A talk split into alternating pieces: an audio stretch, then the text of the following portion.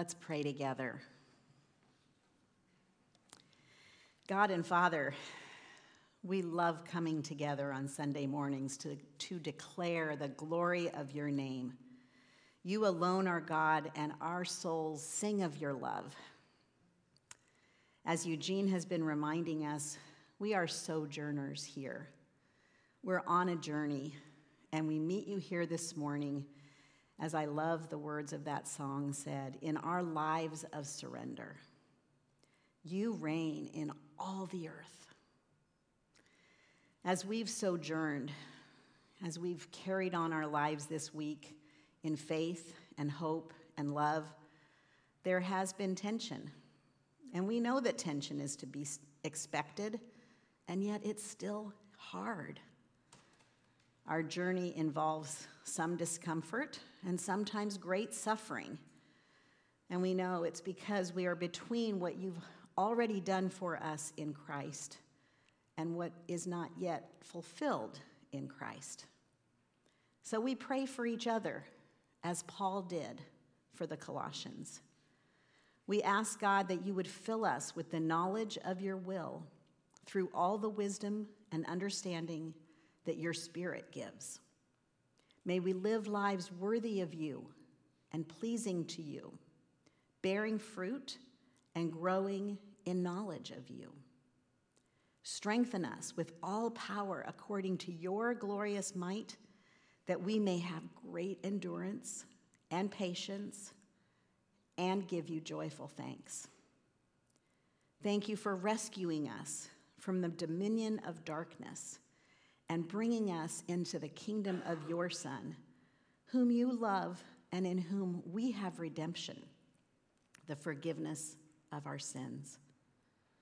We give you thanks, Lord, even as we repent of our faults and weaknesses, the areas where we stumble.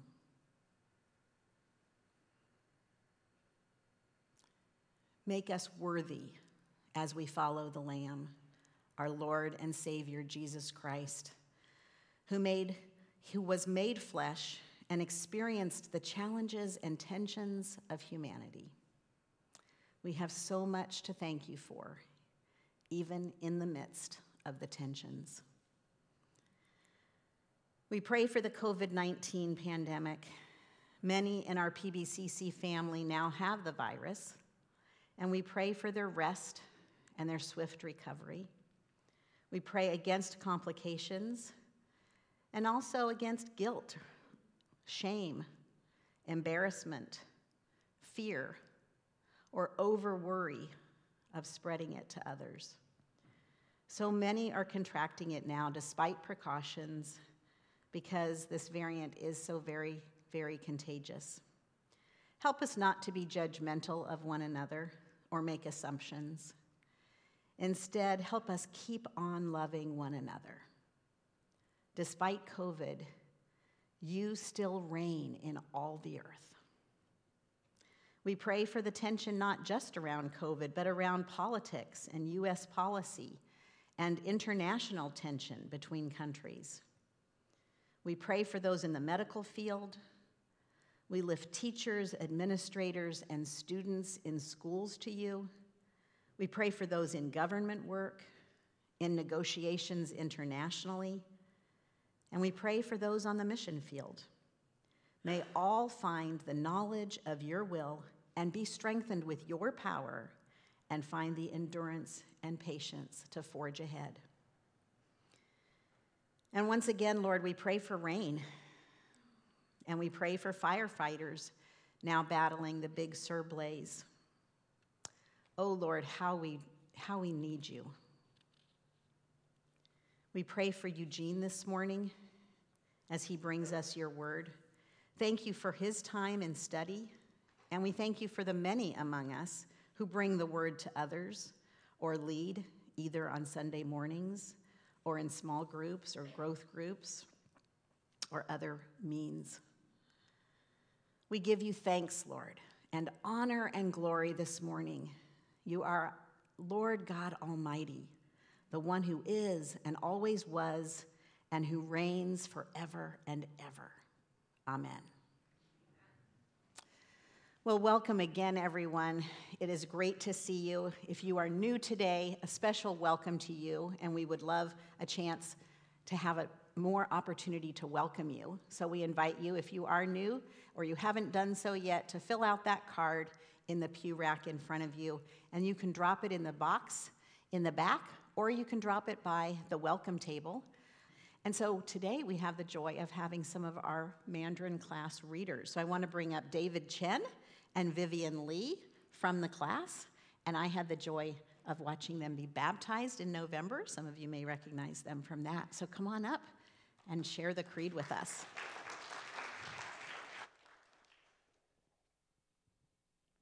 我信上帝全能的父，I believe in God, in the Father Almighty, 创造天地的主。creator of heaven and earth. 我信耶稣基督，上帝的独生子，我们的主。I believe in Jesus Christ, his only Son, our Lord. 因着圣灵承运，He was conceived by the power of the Holy Spirit 从童女玛利亚所生，and born of the Virgin Mary. 在本丢比拉多手下遇难， He suffered under Pontius Pilate, 被钉在十字架上死了，葬了， was crucified, died, and was buried. 下到阴间， He descended to the dead. 第三天从死里复活， On the third day, he rose again. 后升天， He ascended into heaven 坐在无所不能的父上帝的右边。 and is seated at the right hand of the Father. 将来要从那里降临，审判活人、死人。 He will come again to judge the living and the dead. 我信圣灵、 I believe in the Holy Spirit, 圣基督教会、 the Holy Universal Church, 圣徒相通， the communion of the saints, 罪得赦免， the forgiveness of sins, 肉身复活， the resurrection of the body, 并且永生。阿门。 and the life everlasting. Amen. Good morning, brothers and sisters. I once again have the privilege of sharing the word with you today, and I do want to remind you that today is Sunday the 23rd, and that means that we are drawing to the end of the first session of our series on Paul's letter to the Colossians. So, God willing, we will return to this letter later in the year, but for now, we've just got two more Sundays together in Colossians. So I thought that at this point, a little bit past the midpoint, that it would be helpful for us to remember uh, where we've all been together over the last few sermons. So, over the first three sermons of this session, we laid down some definitions and we identified a need. Or to put it another way, we have gone from what, the question of what, to the question of how. We started with the question what do we mean when we say that Christ is glorious, that Christ has glory? And we defined the glory of Christ in terms of his weightiness, his mass, his gravity, his reality. Christ's glory is his innate ability to bend all things around himself as the center of everything. And we followed that up, we followed that what question up with another what question. What does the impact of Christ look like in the life of a believer? And we described his impact using the Pauline triad of faith, hope, and love. And last week, we raised the question of how. How do we manifest the impact of Christ in our lives? How do we grow in faith, hope, and love? And we saw from Paul's prayer for the Colossians that faith, hope, and love are formed in us over many encounters with the glory of God in Jesus Christ. And we used several metaphors to work this out, some maybe better than others, but the one we landed on, the one that Paul led us to, is that of the journey. The Christian life is a journey, it's really an exodus a lifelong sojourn in which we take steps of faith, hope, and love, propelled and inspired by the knowledge of God's will for us and for this world.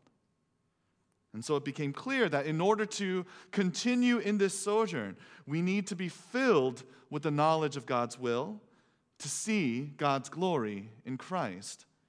And we know, need to know His will and to see His glory not only once, but many times, as, as often as we can and as deeply as possible.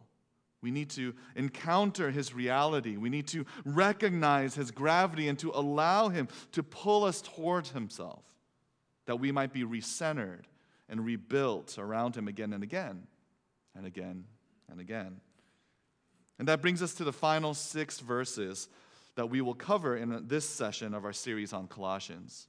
Colossians 1 15 through 20. Having established the Colossians and every believer's need to see the glory of God in Jesus Christ again and again, no matter where they may be in their spiritual journeys, Paul, he gave his readers the opportunity to do just that. He reminded them of truths that would sustain them in their sojourn. And today, as we begin looking into these truths, my hope is that God will use them to stir our hearts and empower us as well for our own spiritual journeys. And so, just a quick note that today's sermon will not have an application in the traditional sense of it. Some passages you can look at and immediately know this is how I want to apply this passage this week, or this is the person I need to share this with, or this is the person I need to treat differently. Some passages are just like that. But there are other passages that require us just to gaze, just to look, and just to worship. And I say just, not because that's a small thing, but because sometimes we need to remind ourselves that that is the only thing that we really need to do. And that is what we are confronted with in our passage today. The previous paragraph ended with Paul reminding the Colossian believers of what God the Father had done for them in verses 13 and 14. He has delivered us from the domain of darkness and transferred us to the kingdom of his beloved Son, in whom we have redemption, the forgiveness of sins. As you might remember last week, just as the mention of God the Father in verse 12 inspired Paul to write these two verses, so the mention of his beloved Son here launched Paul into a meditation on Christ's glory in verses 15 through 20. And we'll be splitting these six verses into two parts over today and next Sunday. Today, we'll be looking at just the first half, verses 15 through 17. And in a break from the norm, I'd like to read these verses to you all before we study them more closely. And I would remind you that the He at the beginning of this paragraph is Christ. He is the image of the invisible God the firstborn of all creation. For by him all things were created in heaven and on earth, visible and invisible, whether thrones or dominions or rulers or authorities, all things were created through him and for him. And he is before all things, and in him all things hold together. Now, I'm not the best reader of poetry, to be honest. Maybe I'll get some practice with Brian. But perhaps you could hear the poetry in Paul's writing nevertheless. There is a sense of balance to these verses, a, a, balance that is reinforced by Paul's use of parallelism and repetition. And this balance is really strong enough for us to wonder if this paragraph might actually be a poem in disguise. And if we break down the sentences and give each phrase its own line as best as we can fit on a single slide, and then if we play around with the indentation, positioning similar phrases in parallel to one another, then we begin to see that our intuition that these verses are actually a poem are likely correct. These verses have a clear poetic shape, a, a shape that we might recognize as a chiasm. A chiasm occurs when an author or a poet makes a series of statements then repeats those statements in reverse order, usually with some interesting modification or development. The result is a text that begins with an original idea, then narrows down to a central idea, then flares back out to the original idea, reinforcing both the original idea and that central idea. This is why it's called a chiasm. The Greek letter chi is wide at the top, narrow in the middle, wide again at the bottom. I only seem to be wide in the middle. Chiasms can be as short as four lines, presenting just two ideas, a central idea and another idea wrapping around it. But longer chiasms can feature many ideas, with each idea showing up as a pair of parallel statements wrapping around that central idea like a set of Russian nesting dolls or the layers of an onion. Color coding a chiasm can help us understand and identify the sets of parallel statements as we've done here for our passage. Each set of parallel statements represents an idea Paul was trying to get across. And as you can see, they've each been given their own color. So, what was Paul trying to communicate then in this poem, in this chiastic structure? Well, three things Christ's divinity, Christ's primacy, and Christ's totality. As I read these verses, as I personally read them, these are the three ideas that jump out at me. So let's take a closer look at them, starting with the first pair of lines, the beginning of verse 15 and the end of verse 17. Paul launched his meditation on the glory of God in Jesus Christ with the declaration that he is the image of the invisible God. God the Father is spirit and therefore invisible. He exists unbound to any physical or tangible, visible form. In all his appearances throughout the Bible, God the Father appeared to his people in a mediated way, cloaked and veiled and in things that people's finite hearts and minds could comprehend. But he himself is invisible. He is uncontainable into a physical form. He's irreducible to something that we can handle or touch. But Christ Christ has made the invisible God visible to us by presenting to us the image of his glory. Christ is the perfect reflection of God the Father's character and personality. He has given us a comprehensible look at who God the Father is.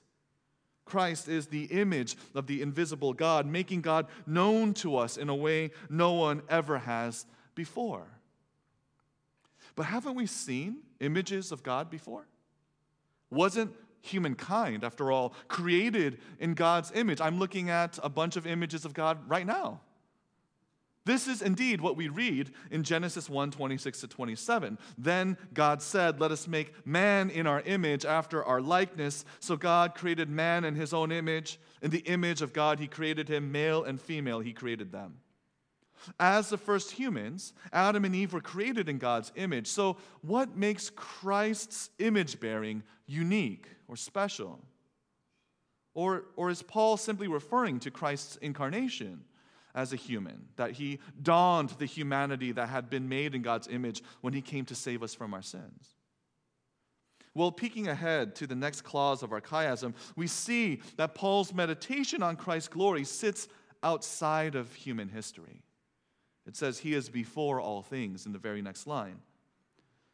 In verse 17, Paul's view of Christ in this poem extended to the pre creation past, to Christ's eternal existence in the eternal past. So, Paul's declaration that Christ is the image of the invisible God probably isn't a reference to his incarnation at all, but to who he was even before the creation of the world. And when we remember that image bearing was a metaphor in the ancient world for sonship, it becomes clear that Paul was referring to Christ's sonship, Christ's identity as God the Son.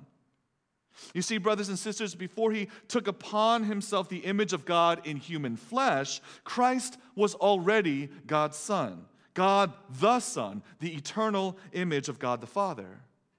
He was already the one who perfectly reflected the heart and the will and the character and the glory of God the Father. This is what Paul was pointing to at the beginning of verse 15. Not so much Christ's eventual humanity, but Christ's eternal divinity. Paul made a similar declaration in another poem from another letter he wrote, Philippians 2 1 through 11. In verse 5 of that poem, Paul urged the Philippians to have this mind among yourselves, which is yours in Christ Jesus, who, though he was in the form of God, did not count equality with God a thing to be grasped. This language of being in the form of God points to Christ's divinity, his status as the second person of the Trinity, second to the Father in function, but co equal with the Father in divinity. This is what the Apostle John declared of Christ at the beginning of his gospel. John 1 1 to 2, verses that I'm sure are very familiar to us now. In the beginning was the Word, and the Word was with God, and the Word was God. He was in the beginning with God. Though John exchanged the image metaphor for that of the Word, he was essentially saying the same thing as Paul was Christ is the image of the invisible God, God made known, God's self expression, God's own reflection. But perhaps the closest parallel among the New Testament authors comes from the author of Hebrews, who declared in the opening of his letter that Christ is the radiance of the glory of God and the exact imprint of his nature. Hebrews 1 3. When we see Christ, we see the glory of God. And this translation is made possible by the fact that Christ is himself co equal to God the Father in his divinity. And for the author of Hebrews, Christ demonstrates his divinity by sustaining reality. If you look at the rest of verse 3, he upholds the universe by the word of his power. Christ's divinity implies that he does what only God can do. He keeps all things going. He keeps existence existing. He keeps reality cohering and continuing until all his purposes for reality are accomplished. And he does all this not by some extreme exertion of effort. No, he upholds the universe by the word of his power. He simply speaks, and his will is done. He simply declares, Let there be, and existence cannot help but bow in obedience to him. Paul's logic followed the same course as the author of Hebrews. At the end of verse 17 of our passage, Paul paired his declaration that Christ is the image of the invisible God with the parallel statement, and in him all things hold together. Christ's divinity implies his might in holding all things together. From every galaxy to every solar system to every molecule to every cluster of electrons orbiting neutrons and protons fused at their core. Christ holds it all together. This second idea, the second idea presented in Paul's chiastic poem, begins in the middle of verse 15. Christ is the firstborn of all creation, he wrote.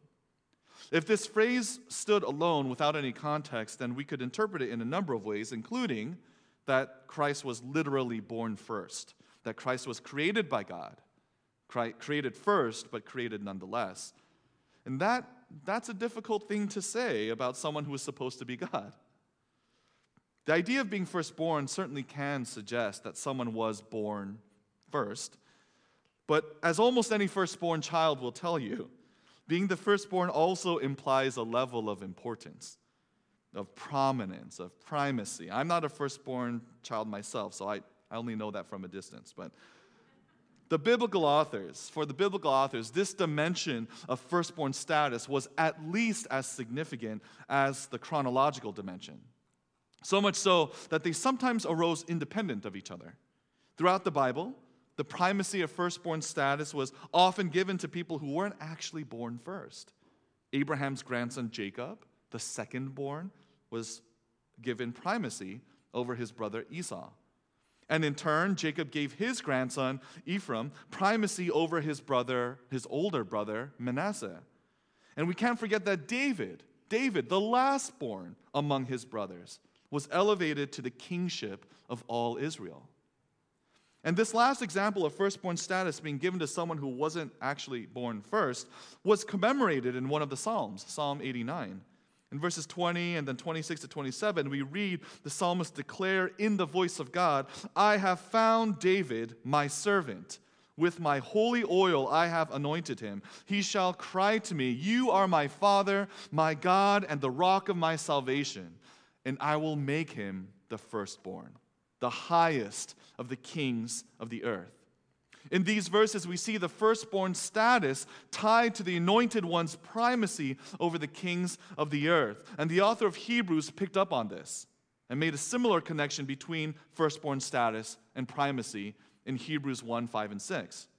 For to which of the angels did God ever say, You are my son, today I have begotten you? The answer is none.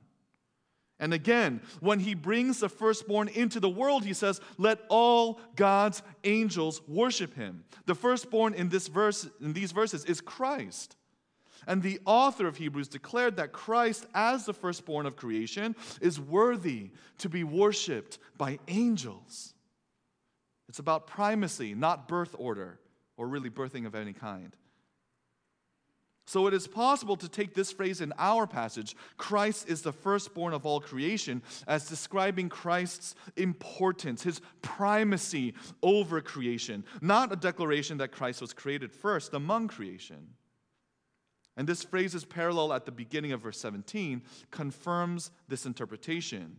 And he is before all things. He was not born, past tense, first among all things, but he exists, present tense, before all things. Paul had Christ's primacy in mind, his preeminence, his prominence, his priority, brothers and sisters. This becomes even clearer in the verses we will be covering next week where the word preeminent is used in conjunction with the word firstborn to describe Christ's glory in the church. Christ is preeminent, brothers and sisters. He comes first, He comes before all things. He has primacy, power, and authority over all things. And this primacy is not given to Him brothers and sisters. It's not a status that he has received from anyone, but one that he innately possesses as God the Son. His divinity grants him primacy definitionally, inherently, automatically. He has primacy because he is divine. In other words, his very being, his very existence demands the surrender and subordination of all that he sustains by his divine might. And that brings us to the central idea, the heart of our chiasm, verse 16. At the beginning of this verse, Paul asserted, For by him, by Christ, all things were created. Christ deserves the surrender of all things because Christ sustains all things, and Christ sustains all things because it was his power that brought them into existence in the first place. But didn't God the Father create the world? Isn't that what we affirm in the Apostles' Creed? I believe in God, the Father Almighty, creator of heaven and earth. And we don't see Christ mentioned in Genesis 1, do we? Where God spoke the world into existence. We don't see Christ mentioned by name in Genesis 1. That's, that's true. But that does not mean that he wasn't present in creation. When Moses penned those words, it was not yet time to reveal the Son of God into the world. But that does not mean that he wasn't active in his hiddenness.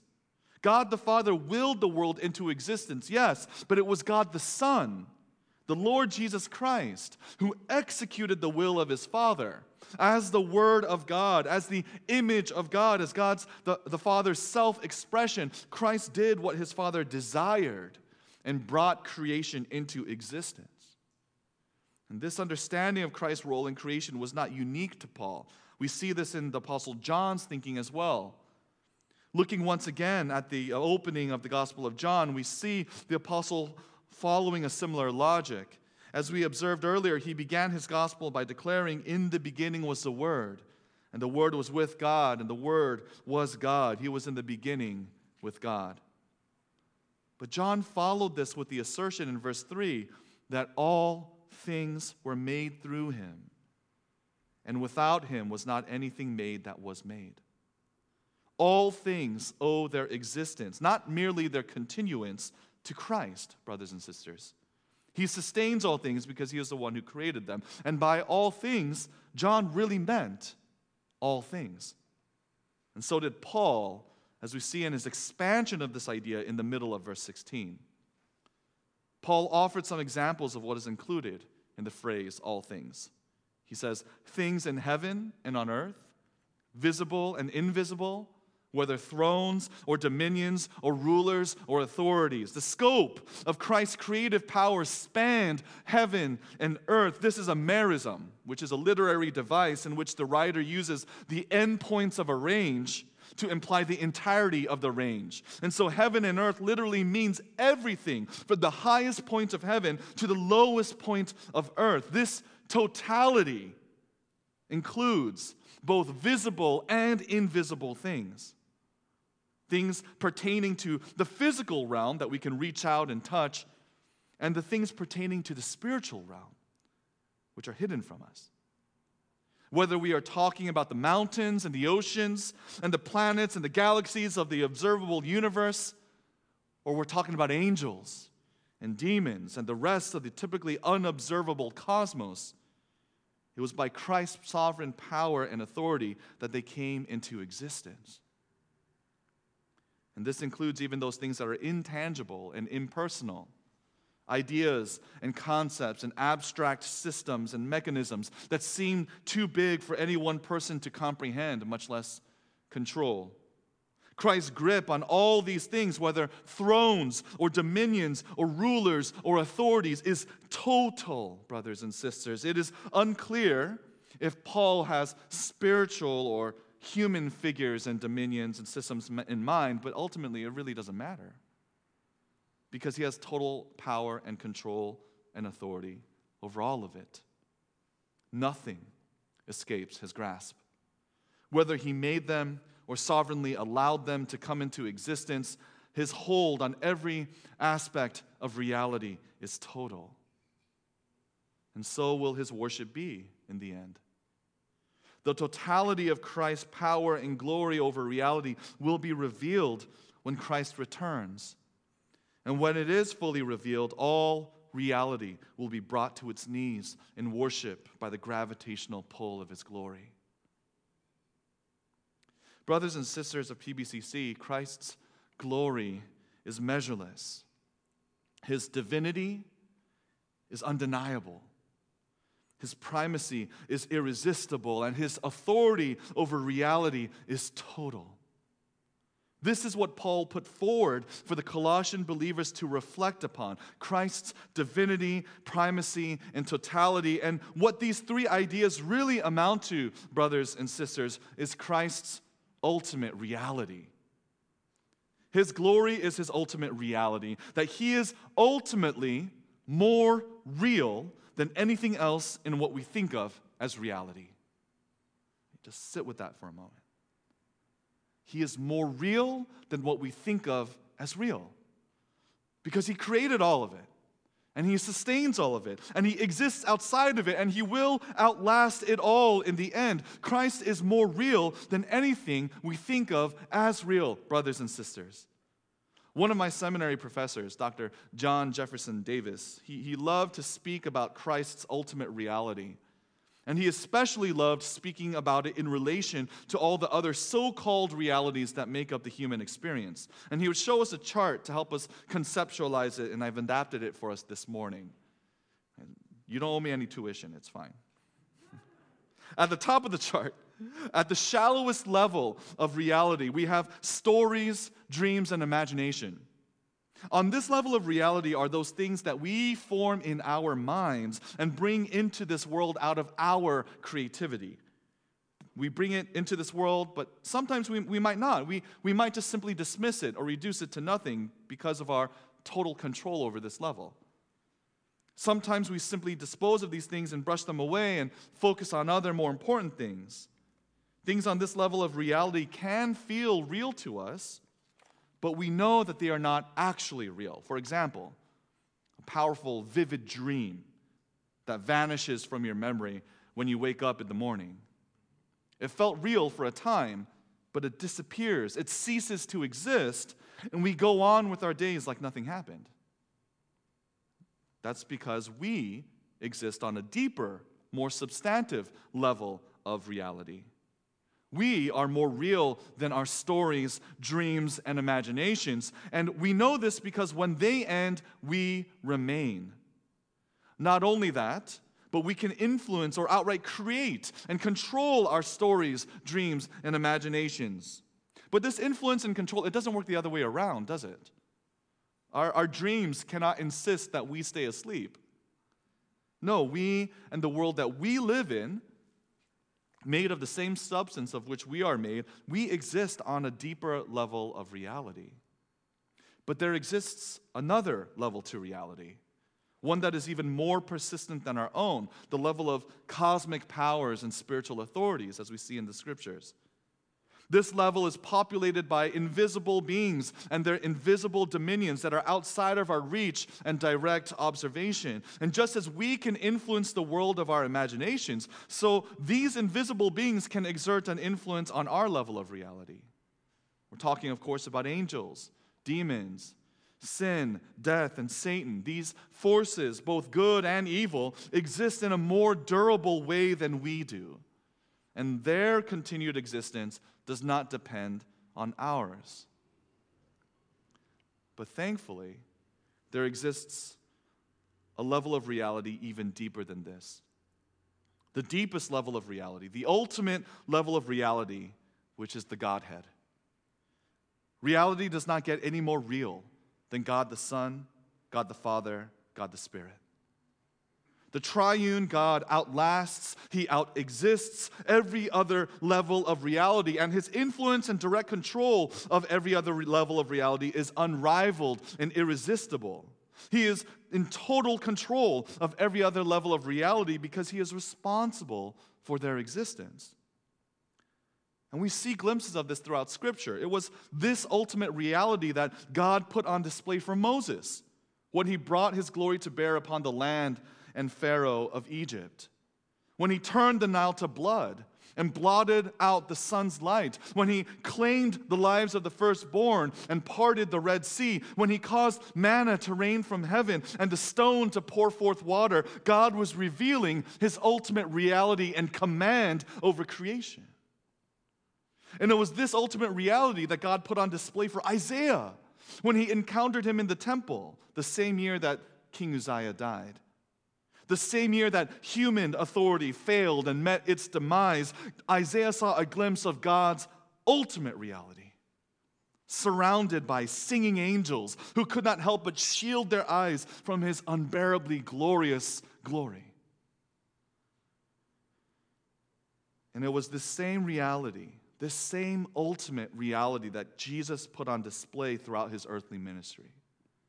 Christ demonstrated his ultimate reality every time he performed a miracle in the Gospels. When he turned water into wine, when he commanded the storm to be still, when he created food from nothing in the feeding of the thousands, when he healed the leper and the blind and the lame, and when he raised the dead, not once, not twice, as if it was a fluke, but three times in his ministry, when he himself, when he himself the firstborn of heaven, rose from the grave. Christ was demonstrating his ultimate reality as a God on whom all, upon whom all existence depends.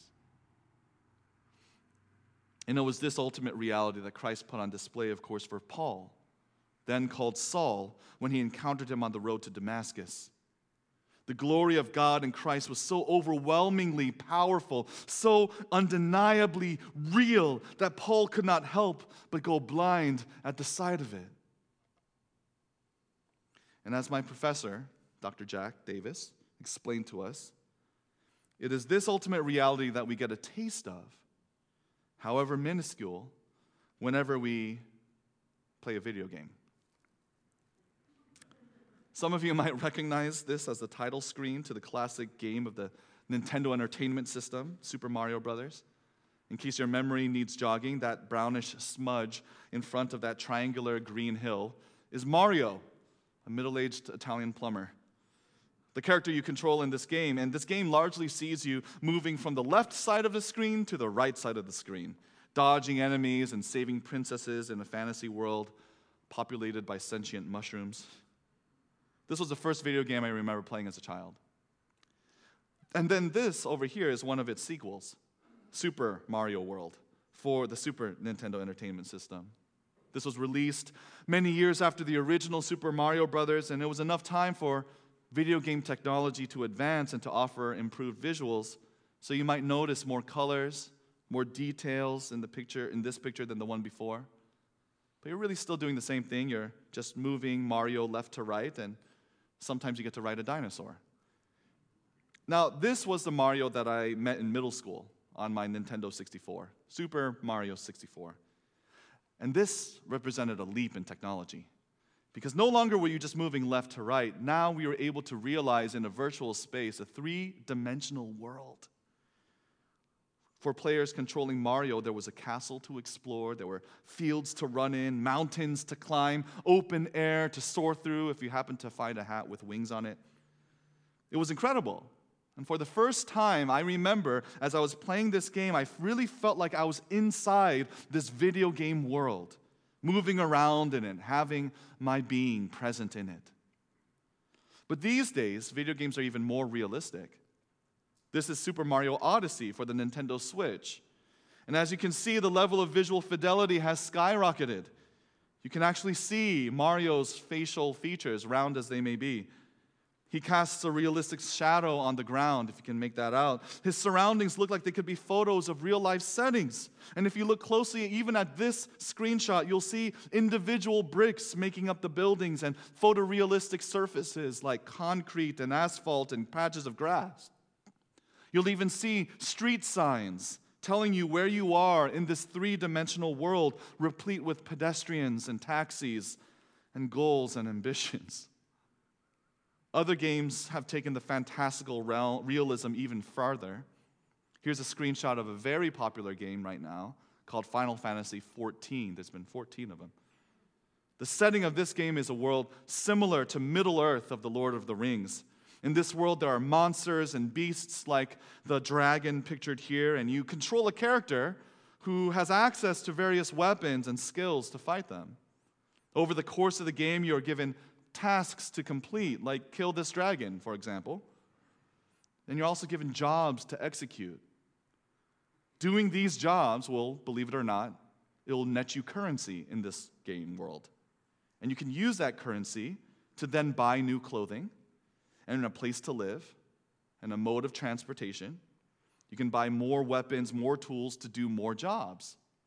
You can pay to get trained in new skills and abilities.